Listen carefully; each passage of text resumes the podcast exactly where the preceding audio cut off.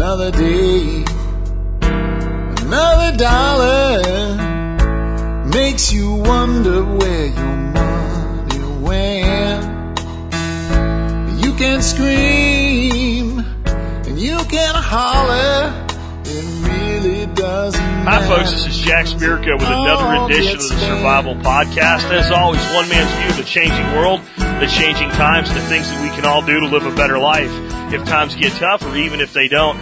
Today is episode 266 of the Survival Podcast, um, but I'm actually recording it about a week before you're going to hear it. Again, I'm once uh, once again out in the wilderness in San Bernardino, California, uh, hanging out with all the guys from uh, Dirt Time and uh, Wilderness Way. But I didn't want to leave you guys without show every day for the entire week that I was gone. So I've been, you know, continuing my series this week with interviews, and we have a great guest with us today uh, Eric Shelton from the Handgun Podcast. But before I bring him on, I wanted to go ahead and do our housekeeping. I'll be leaving out the Ask Clowns and Heroes segment again because it's a current events thing, and you know whatever I talk about today will be old news by the time you listen to it. Uh, but I do want to remind you, as always, make sure you're supporting our advertisers. Uh, they all are again personal endorsements by me. I do not take an advertiser's money just because they have a check in hand. They have to be somebody that I'm willing to do business with and put my name and my brand next to. They're also vetted by our advertisers on the forum. And, and, that's a big thing. And I think I'm the only one that probably does that. And I put that much care into making sure that the people I recommend to you are people that I would recommend to my own family. Uh, today's two advertisers of the day are one Safe Castle LLC uh, or Safe Castle Royal, depending on which one of their sites you go to. Uh, they have an extreme ass- assortment of, of things for the pre- preparedness industry. Sorry, folks, doing two shows a day has got me worn out here. But uh, extreme assortment of, of, of things for the pre- prepper industry. A great assortment of stuff, uh, 12 VDC stuff. And uh, I really recommend you check them out. And remember, if you join the Member Support Brigade, you get a free lifetime membership to their discount club as well. Uh, also, I wanted to point out uh, Directive21.com. Uh, that specializes in Berkey light water filters. Water is one of the things, folks. If you ain't got it, you know, you're going to die. That's what it really comes down to. We talk about survival every day. Nothing's more important than water. And those guys will make sure that you're able to stay in good, clean water. Cause I get all the questions from you guys all the time. How much water should I store? The answer is as much as you possibly can and it'll never be enough. You've got to have a way to provide water for yourself if you end up in a long-term situation. Uh, next, real quick, want to throw out another invitation as I've been doing lately. Join the forum. We just crossed 3,000 members uh, this week, in fact, and uh, we're growing and we're getting more and more active people involved. And I want to remind you guys, 3,000 members in our forum are like 3,000 people we don't have any what they call sock puppets on the internet or anything like that. We have like these these Nazi-like moderators, but Nazi-like in a good way. Uh, if you're a spammer or uh, you're just setting up accounts to build links or some kind of nonsense like that, these guys nuke you. So we have over 3,000 real people on the forum that are active and posting. Uh, and last but not least, if you think the show's worth more than 20 cents an episode, consider joining the Member Support Brigade. You'll get exclusive content available only to members. Along with that Safe Castle discount, you will also get a variety of publications from James Talmage Stevens. Uh, total retail value of that's about $64. So it'll cover your membership plus a little bit for the first year. And with that, we've wrapped that up and let's go ahead and introduce our guest today. Again, it's Eric Shelton from the Handgun Podcast, uh, which you can find out more about at, you know, funny enough, www.handgunpodcast.com. And I'll tell you folks, I uh, I love podcasts, but between doing my own and running a business and everything, I don't listen to a lot of shows. But Eric's is one that I listen to. I really enjoy it. And Eric, thank you for being here with us today. Oh, thanks for having me on. I'm a fan of your show too, so it's kind of an honor for me to be here. Well, I, hopefully I'll live up to that for you. Um, but uh, again, I, I'm glad you're here. Just kind of a, an intro for folks that maybe haven't listened to your show. Can you tell us a little bit about your show, how long you've been doing, it, and kind of what it's all about? Uh, my show came about by accident. Uh, I was your typical gun owner, but not NRA member, not very active. I liked to gripe about the situation of our gun rights, but never actually did anything. And uh, I'm kind of embarrassed to say I never joined the NRA until uh, I bought a Remington shotgun that had a, a, rebate coupon and a discount and all that. And I thought, well, it's free, so I'll go ahead and do that. Uh, I discovered the Gun Rights Advocates podcast hosted by Mark Vanderberg. He took submissions for guest episodes. I did one, kind of got addicted to it. I, I discovered I actually had more to say. And when he started soliciting for people to start new podcasts, I timidly raised my hand thinking I would do a half hour every two weeks or so. And before I knew it, it was weekly and it grew to an hour and then it became YouTube videos. Um, so it, yeah, kind of just an accidental growth, but it's something I've become very passionate about. And you, you've been doing it for, it's, it's over a year now, isn't it? Yeah, yeah, we, uh, we had our year birthday back in June. Cool. So you actually started your show right before I did. I just had my one year anniversary show uh, a few weeks ago uh, in in late June. So I mean, it was like right in with a week or two of each other. That's kind of cool. I didn't realize it was that it was exactly kind of the same time that we started our show. So that's that's kind of neat. Um, sit, you, you, you've been doing it what maybe one episode a week or two episodes a week. You're up into like the 60, 60th something odd episode. Yeah, every now and then I'll just have too much. I never want to, I don't want to do more than an hour. Ideally, I would go for 40 minutes because the half hour people say, well, it's just a little bit longer. And the hour people are like, well, it's just a little short, you know, so it's, Yeah. it's like a happy medium. Um, it never works out that way, but, uh, um, every now and then there'd just be too much, like the NRA convention or, uh, the, what was it, the gun rights policy conference. I just got too much to say after something like that. So I'll, I'll do two then. Um, I- I'm not doing daily like you. You're a madman. Well, I'm stuck in the car every day for over an hour, right? So I got to do something with the time. Yeah. And That's kind of how mine came up. But you know what? There's there's one question I'm gonna I'm gonna have to ask you here. Um, it, that you have to ask every person that you ever bring on a show to talk about guns, especially handguns. So let's go ahead and get that out of the way. And, and you know what it's going to be. Guys going out, they're going to buy his uh, first gun for concealed carry. Which gun would you recommend and why?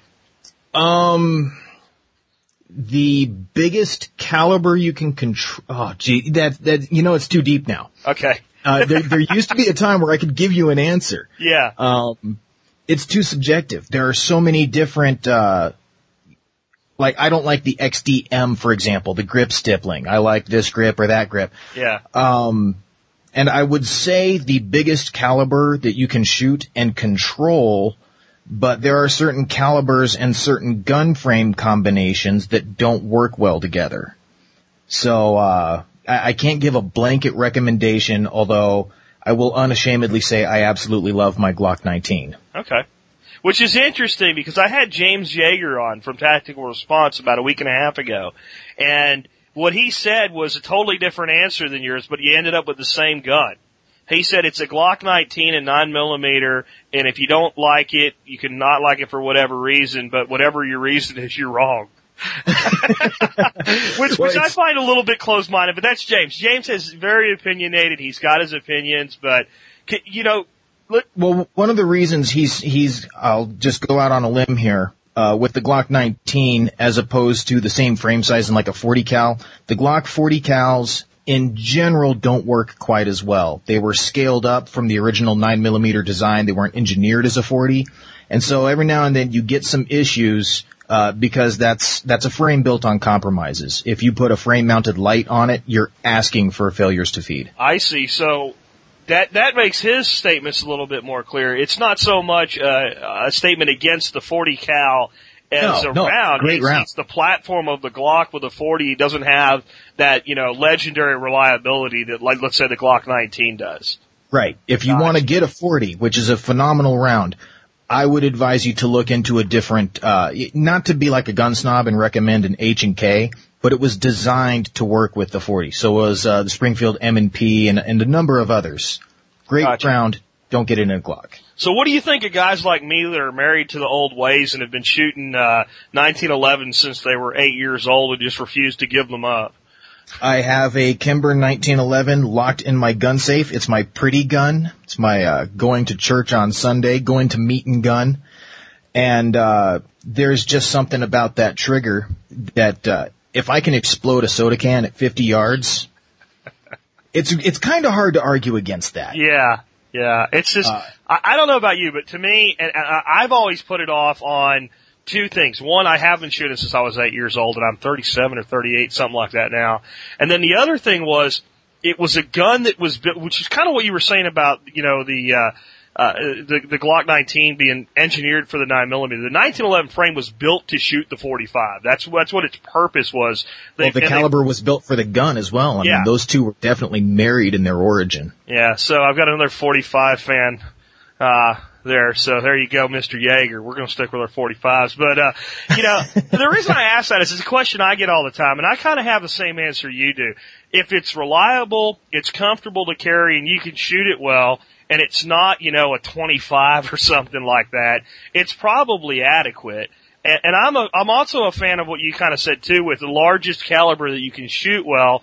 It makes me think. I don't. I think it was Wild Bill that said, you know, why do you carry a 45? And he said, because they don't make a 46. Yeah. You know, so I, I kind of feel that way too, but I also think that like a nine millimeter is definitely sufficient. Um, it's, it's shot placement more than anything. And, uh, I mean, some people have really compromised and carried a 22. Let me tell you, when, uh, you accidentally get somebody muzzle sweeping you with a 22, that bore looks a whole lot bigger.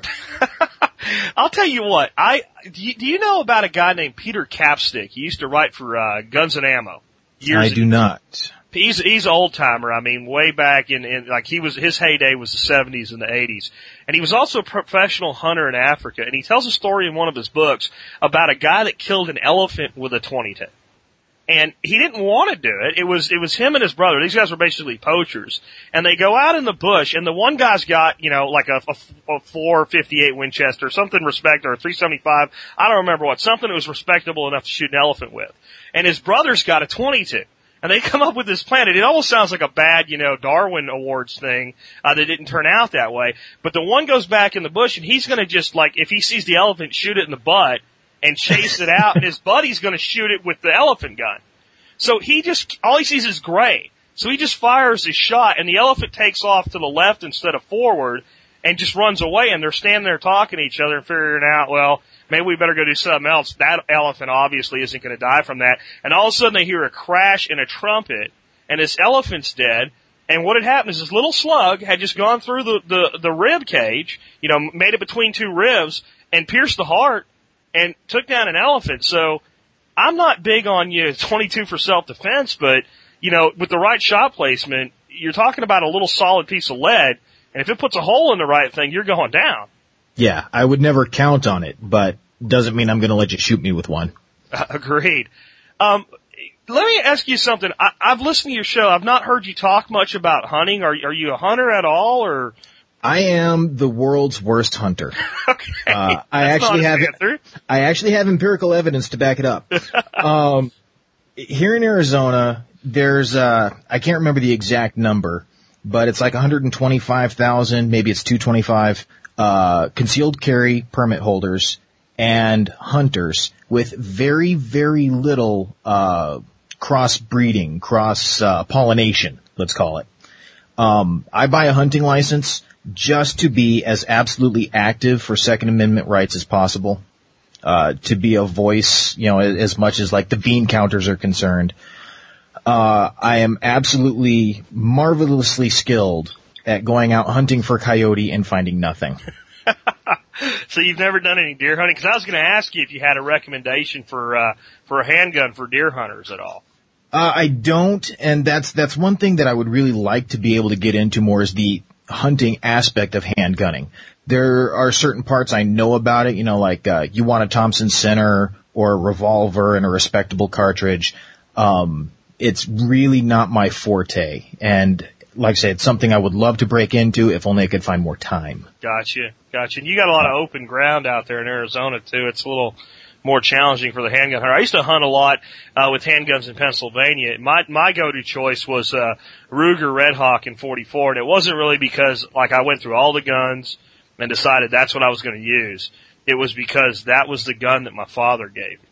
So I just it was like, duh, okay, well that's what I'm going to use for deer hunting. But I'll tell you what, you can you can do a lot worse than a 44 for deer size game. But you know, one of the th- other things that I've had a lot of people ask me about, I like your opinion on this. I heard you kind of speak to it on one of your episodes, but not directly.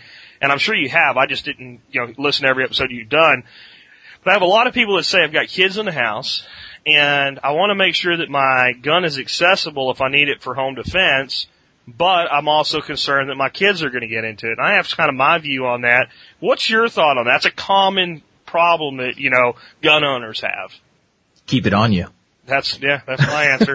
you Um, carry it everywhere you go, right? And people think I'm Yeah. crazy when I say it. Like carry your gun in your house, and I'm like, but okay, you wear it. You know, if if you have an uh, uh, enlightened employer, you take it to work, you take it to the mall, you take it to a football game, you walk through the park with it. What's the difference in just leaving it on your person once you're home? let's uh let's break it down to a much more practical level like you like to do with uh you know quote unquote survivalism you know and you call it preparedness but uh let's just be practical about it. I'm sitting in my living room.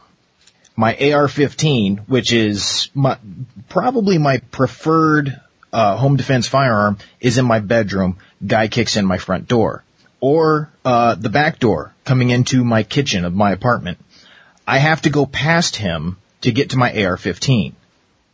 Wouldn't it make a whole lot more sense to have something with me? You mean he he just if you said, sir, excuse me, I know you're burglarizing my home right now, but would you please do me the courtesy of allowing me to go upstairs, unlock my gun safe, and get out my gun before we continue? You mean he won't wait for you to do that? Uh, my preferred tactic is to throw him one of those big red kickballs and call a do-over.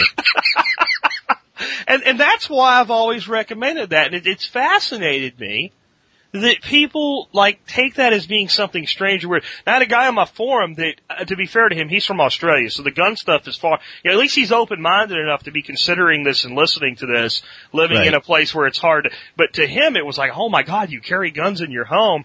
And and, and again, my thought was exactly what you just said.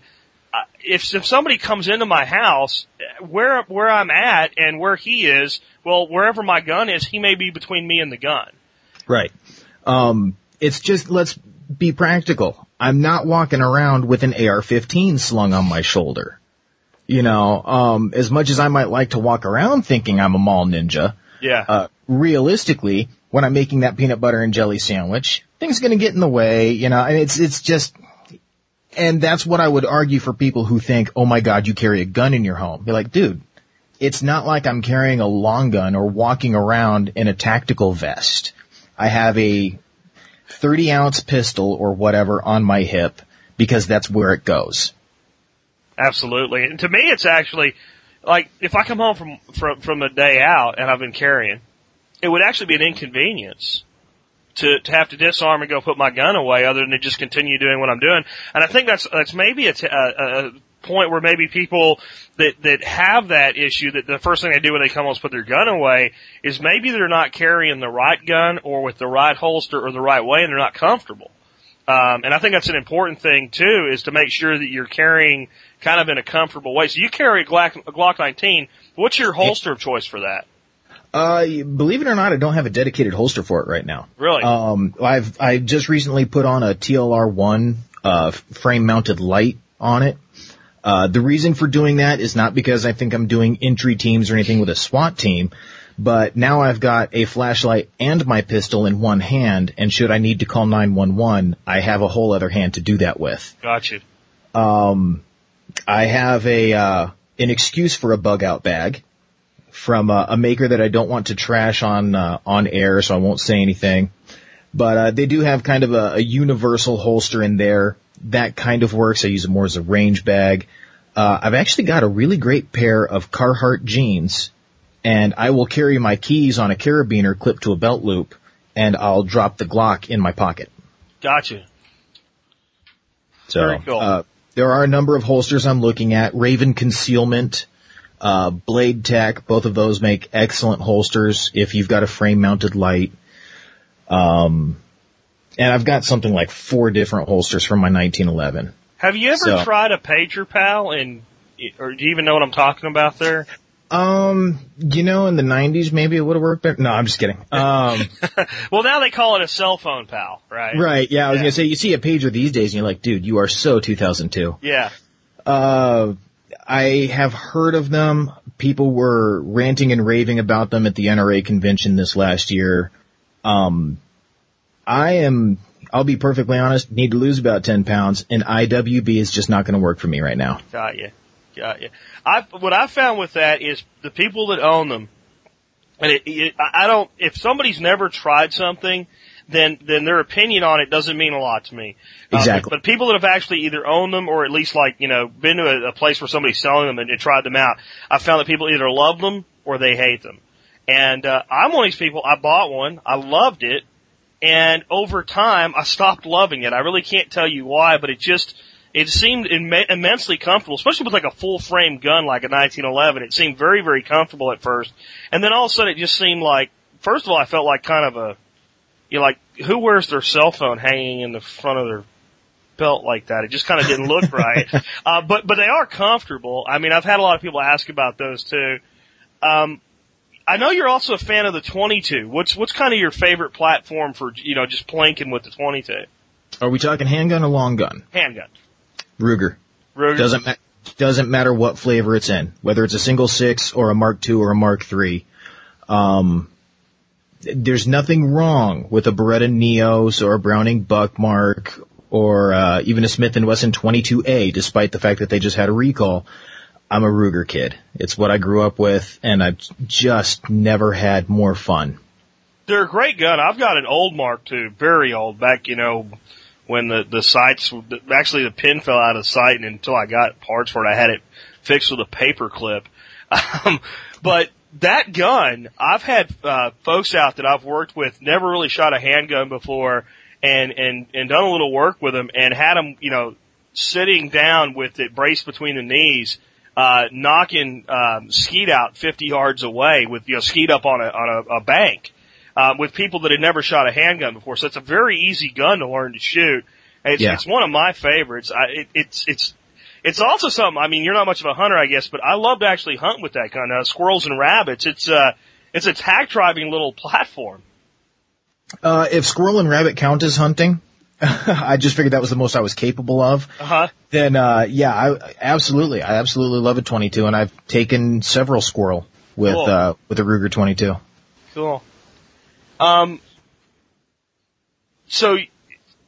Let's talk a little bit. I was listening to one of your shows recently, and you were talking about some non-lethal options. Uh, it's something I'm starting to explore. Okay. Uh, whether it's a a ballpoint pen or a crazy expensive ballpoint pen from Surefire Benchmade, or even a funny key ring. Um, what's that? A Kubotan? Yeah, yeah, I know what you're talking about. Uh, I don't know how to use one effectively. I'll be the first to admit. The last martial arts training I took was almost 15 years ago, uh, because I was getting picked on from a bully in high school, you know. Um, and that's something that if you're going to look at a Kubotan, I would really recommend, uh, the listener or whoever does look at taking some actual training, learn how to use it. There are methods and applications and uh, you want to be able to use it effectively. I've also been looking at pepper spray, mostly because I don't tend to carry around that will stop a bear, and uh, I'm not scared of much, but clowns and bears, you know that, and uh,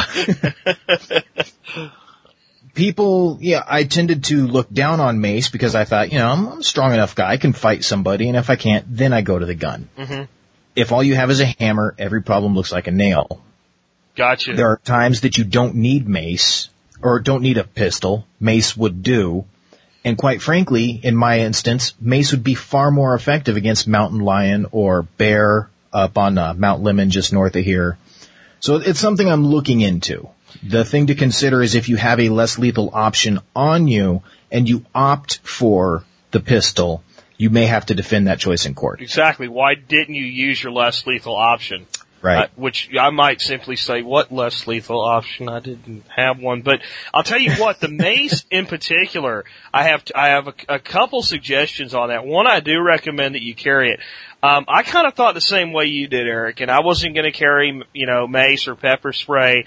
And then we had some things go on in my neighborhood, and my son's not old enough to carry yet, and I wanted him with a little mace thing on his keychain. I wanted my wife to do it, and neither one of them wanted to do it. So I thought, the hell with it. I went out and bought three of them. And I said, well, if I'm carrying it, y'all carry it. And then that worked, so they did it. And then about a month after that, we went to my bug out location up in Arkansas, my, my place up there, and we took a walk down the road. We walked down past a couple of the neighbors' houses, and we're all way spread out there. And we got to about the third house, about a mile away from where we live. And these folks had a pit bull.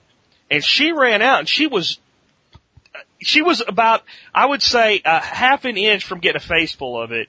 Yeah, I actually close as she remember you telling this story. Yeah, and if, I if I had if I had not had that spray, and she took another step, my only choice would have been to shoot her. And I really didn't want to go to one of my neighbors, especially out in a place like that, and go, "I'm sorry, I shot your dog." 'Cause Right. You tried to bite me when I walked by the front of your house. Now I would have been happy to say, "Look, you need to learn to control your dog. You need to wash your eyes out."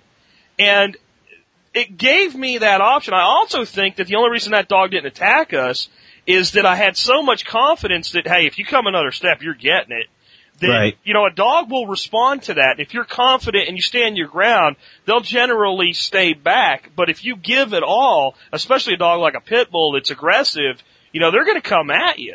And I think that's the only reason I was able to hold that dog off psychologically is because I knew, hey, I can do this, and I didn't have a misgiving for a second where I might have got bit before I would have shot her, honestly, because then I would have been able to Right. say, look, here, I've been bit, I had to shoot her. I really didn't want to shoot her. And, and I never thought about that before Well, and- that happened. That's that's almost the perfect instance to bring up. I don't know if you're familiar with the Harold Fish case. He's a gentleman here in Arizona who carried a 10 millimeter pistol. Uh, a bad defense in the 10 millimeter is ultimately why he went to jail for a few years before his case got overturned. But uh, he was out walking around hiking, and two dogs uh, charged him, much like your case. Now he fired warning shots. Uh, he did fire at the ground. They broke off their pattern of attack. But the fact that he fired brought the dog's owner coming to attack him. Really. And, and so all of a sudden just, it became a matter of escalation. hmm And, uh, beyond Harold Fish's case, this young man was, was younger, stronger. Harold Fish was a retired school teacher. Uh, this man was carrying a screwdriver like he was going to shiv Mr. Fish. Got you. Um, but you know, and, and I don't think Mr. Fish did anything wrong. I do think that an instance where the pepper spray, uh, hurting the attention and not firing a gunshot, escalating the Yep. the dog's owners. You know, I mean, there's something to be said for it. Yeah, because there's there's a couple of things there. One, he could have warded off the dogs with it. He'd have been long gone before the guy even knew that anything had happened. And two, even if the guy would have come out there, well, he could sprayed. If guy's got a, a screwdriver, you hit him in the face with uh, some good ten percent uh, uh, capsaicin spray. It, it, it'll shut him down. Uh, trust me, from someone that's trained with it and actually have allowed myself to be sprayed with it, it will shut you down. I mean, you can you can still function, but you don't function well at all. Yeah. Now, uh, real quickly, you mentioned the 10% thing. Do you tend to go by the percentage or do you buy your stuff based on the Scoville heat units? I go with the 10% uh, uh, pepper spray, and the only reason I do that, it was recommended to me by my brother-in-law, who's a Grand Prairie police officer, and he said that's what they carry. And, Okay. and that's the only reason I do that. I've also, I've been using, um, kind of like a foaming agent, and I've been given some advice not to do that because at times a person that you might use it on, um, this is more of a law enforcement thing, uh, because they deal with these close quarter situations. They're actually trying, like, you should be using it to get away. Where a police Right. officer might you be using it to apprehend, but this was the advice some police officers have given me. You you spray them with that foam stuff and it shuts them down. But the first thing that they tend to do is grab it and fling it at you. Right. And if you spray them with a juice, they're not going to be able to pull that off. The other thing I want to advise people, if you're carrying this stuff, test it occasionally, spray it at a tree.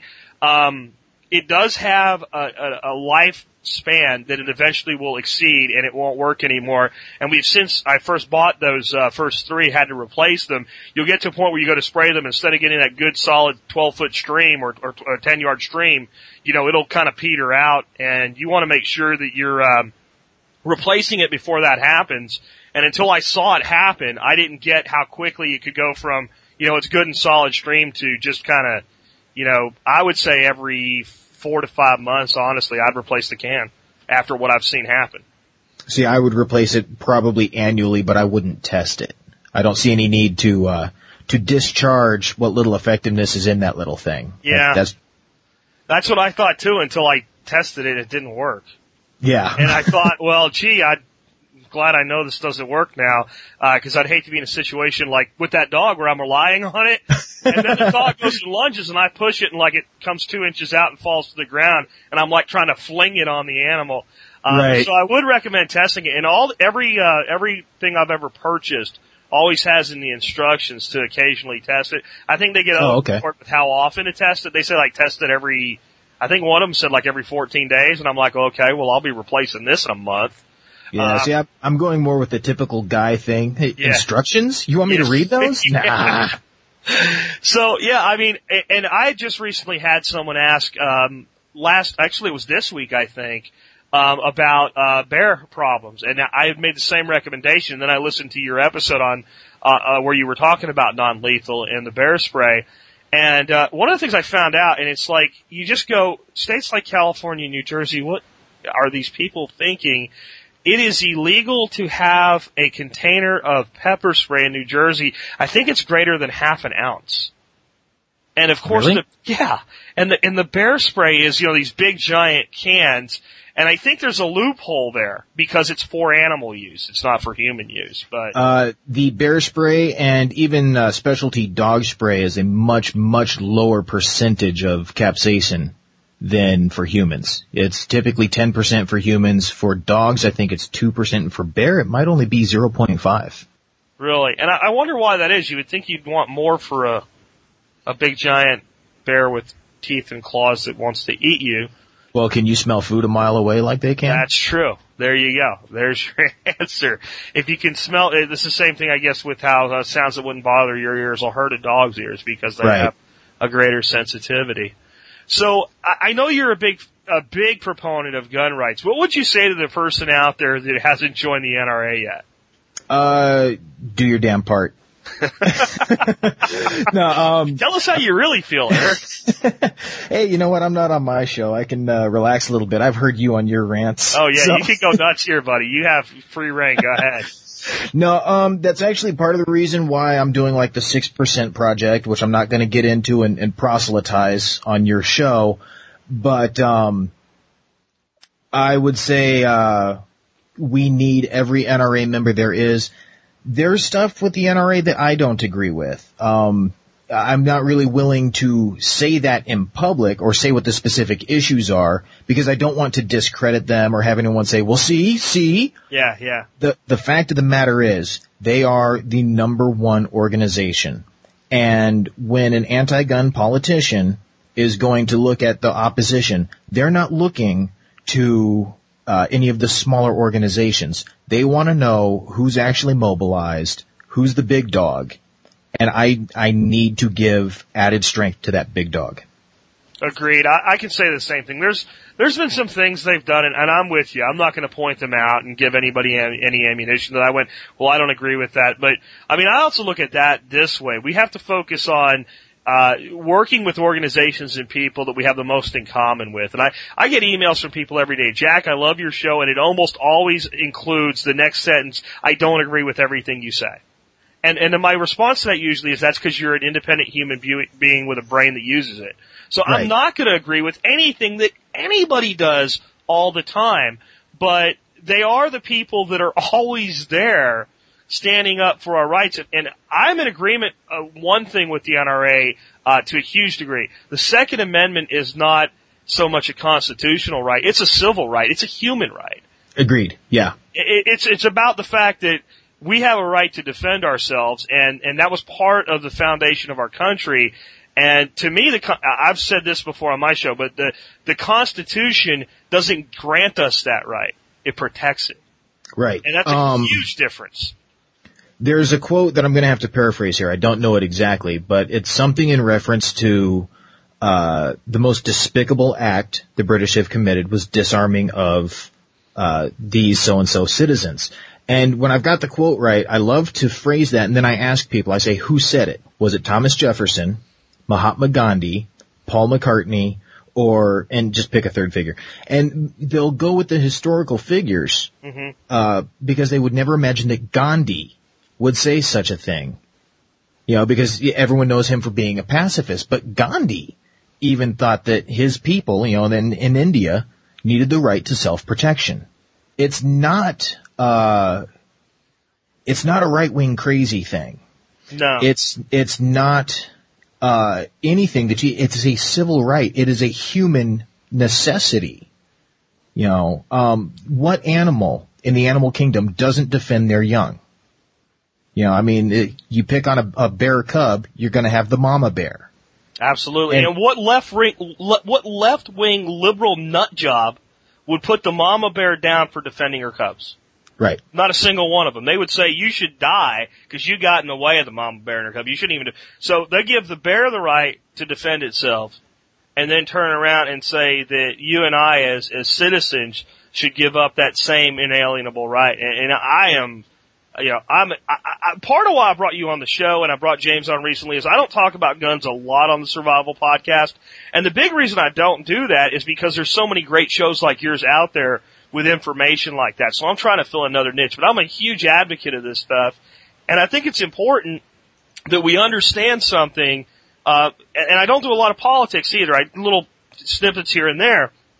But this is an important one that I don't think people get if you set a precedent that something like the Second Amendment can be put on a shelf, then the, the other nine don't stand a chance in hell. Right. Right? Because one is equivalent to the other, and all the people that say, well, the people and the militia are two different things, uh, will quickly change their tune the day we lay the Second Amendment down and say, oh, all of these things are up for grabs now. Um, it goes back to the argument of people not really understanding the English uh, or uh, the way people spoke back when the Constitution was written. The militia is the population. Well regulated does not mean regulation like we think of today. That language has been redefined. Well regulated, a well regulated gentleman was a well dressed, well equipped gentleman. He had himself uh, in good order. So if you change the well regulated militia to mean what was more intended of a well-equipped population, the shall not be infringed at the end makes a whole lot more sense. And then we start debating where the comma went, and the people means the people everywhere except there. And oh, it's, it. it's ludicrous that we would even have to have this conversation, but unfortunately we do because it's been attacked almost since the day it was written. Uh, Thomas Jefferson himself was heard to say one time, "Who is the militia? I will tell you, it is the whole of the people." Now, the Yeah. only reason the man would have to say that is because even when he was still around, somebody was already attacking it. Taking away Right. people's arms is predates the gun. Taking away people's arms goes back to taking away their sword. Yeah. No, it really does. Uh, I believe it was the samurai that were forcibly disarmed in feudal Japan. You're correct. Um, yeah, how's that one for pulling it out of my, uh, yeah. Good job, Eric. Well, Thank you. Well, you know, so I, and I don't want to turn this into a political discussion, but I, I think it's important to people, and, and I do tell people, you know, join the NRA, be part of the NRA, and I often hear the, and that's why I asked you the question, because I know where you are on this, and I do hear the objection, but they did this at this one particular time, and I'm like, you know, come on guys, we've got to have somebody that's out there looking out for us. So, you know, thanks for your support of America, and I'll continue to support them. And to anyone I would out just there, say, go ahead. Oh, I was just going to say, for anyone who doesn't want to join the NRA, consider what you spend on one trip to the range, especially with ammo costs these days, and tell me that you can't use that for a year of helping to be a, up someone who's willing to say, I'll stand up and defend our Second Amendment freedoms. Now, one thing I'll tell you from personal experience, if you make the commitment and become a lifetime member, just to be honest, they will not stop asking you for money. In fact, they will ask you for more money if you do that. But, uh, you know, I was willing to step up and do that. And that's something I'd say if you, and I mean, I'm huge on, you know, making sure your debt's gone and things like that. But if you're in a place in your life where you can do it, I recommend even doing that. Um, I uh, I just cut my lifetime membership check to Cool. the NRA. Uh, I was an Easy Pay Life member, and yeah, if you've listened to the show, you might have heard me. I'm kind of uh, following your lead on this with the be debt free. Uh, it's not really that it was a debt with the Easy Pay Life thing, but it was kind of an obligation. So I thought, you know what, let's just go ahead and knock that out. meet the obligation. I, Yeah. You know what? I wish more people would look at their debts and say that's an obligation. I really wish more people would do that because a lot of the problems that we have today are because people looked at debt and said that's not an obligation, it's a burden. and, and I mean, we're way off the topic of guns at that point, but you just you just made me think of that when you said that. I, I wish. Well, I'll bring it. I'll bring it right back around. While it is an obligation and a burden, once it's off your back, you're free to do a whole lot more with buying ammo or going to training courses or buying a new gun if that's your thing. Have you uh, have you gotten into reloading at all? I have not yet. Uh, I'll wait until I build my secret bunker out there in Texas. well, come on down, Eric. We could use more folks like you here, and anytime you do, man, I'll buy you a beer, and uh, you might even poke around in Arkansas. I'll tell you for land value. And I, the people that live there that listen to my show keep telling me, "Shut up, quit telling people." But Arkansas and Missouri are the two states that are left that you can get a really nice piece of land and be able to go out your back door and shoot a gun without having the sheriff show up and uh, without having to uh, be in debt for the you know 30 years to do it. Uh, there's you know, uh, real value out there. I just want someplace green after growing up in Arizona for so long. You know, I did my time in the Air Force. I came back here. I'm just done with the desert. you know. And you you're in the you're in the Air Force Reserve now. Uh, the guard. The guard. That's right. Cool. Which I should I should throw out a disclaimer. Uh, the guard in no way endorses my program or your program or any foolish thing I may say in public. Gotcha. Well, hey, uh, I do appreciate you being on the show today. Do you want to tell folks a little bit about your show itself and just how they can find you and uh, how they can listen to you and download your show and things like that? Uh, well, obviously, handgunpodcast.com. Uh, I'm on iTunes, Zune. You can go to gunrightsradio.com, part of the Gun Rights Radio Network. Uh, are we drawing the show to a close? Because there are a couple of things I wanted to say real quickly before we do. Absolutely, we're drawing to a close, but we're not on live radio here. You got all the time you need, Eric. Go ahead. Okay, uh, I will try to be brief. When we were emailing back and forth, and I was asking what you wanted to talk about, one of the things you were saying was, uh, you know, concealed carry for preppers, discussion of uh, platforms, caliber choices, and everything. But you, you were specific about from a prepper point of view. Yep. And I've been listening to your show long enough now that you do have a very practical, uh, bent to your show. You know, you talk about debt free, work on yourself, then your family, then your neighborhood, then your region, you know, for, for disaster preparedness. And I would tell people that it's not all that dissimilar when it comes to, uh, your firearms. This isn't a I'm a shooter thing or I'm a prepper thing carrying a gun, especially carrying concealed, is a matter of preparation. Uh, I'm sure most of us have seen trimmers. You know, I'm not talking about the uh, the bullets, beans, and band aids. Like, you know, I, what was his name, Bert in the cellar? Yeah, yeah, yeah. uh, that's that's not my focus. And if you've only got three firearms, but you know how to use them, then you're good. You know, and, and you don't need an arsenal. I even if it's uh, one of those the end of the world as we know it things. I think we tend to focus on that, or some people think of us as being of that mindset because that's the one with the most sex appeal. That's the one with the most uh, sellable angle. Sure, the Hollywood factor. Yeah, exactly. And that's not what it is. It's like you say, uh, just be prepared for yourself, for your family. On a practical level, I, I try my best to be a cynical pragmatist or a practical cynic, you know, whichever. um, and it's hard for me sometimes. I mean, I, I love the tricked out friggin' ultimate tactical AR stuff. Uh, but you gotta get grounded back in reality. And when you start carrying a concealed weapon, the other easy thing to do from the shooting community, kind of like the, uh, the end of the world as we know it people in the prepper community, is to say, uh, the mall shootings or the school shootings. If someone was carrying concealed, they could have stopped it. Sure. Um, that's not why I carry. If I'm in a mall and a shooting starts, I'm not stopping that guy. I'm making sure that me and mine can get out safely. That's my obligation. You know, Jack, you're a great guy, but I'm not going to uh, put my life on the line for you. I'm not going to interject for any of the listeners here. It's up to them to be prepared to, you know, but again, that's not why we carry. We carry for the simple everyday stuff. Uh, the muggings, the carjackings, the random crime because you happen to be in a stop and rob when someone else came in and decided to rob it. It's not for the mass media stuff. It's not for the uh, the Hollywood factor. It's for the everyday. Um, that's what I would say is why we carry. Um, people get bent out on that and start thinking of the uh, the bigger news stories. You know, because come on, who hasn't seen Die Hard? Sure. Who doesn't want to be John McClane? You know, um, I, I've been known to carry just two rounds and tape it to my back just in case. but uh, uh, no, in, in all seriousness, that's what I would say.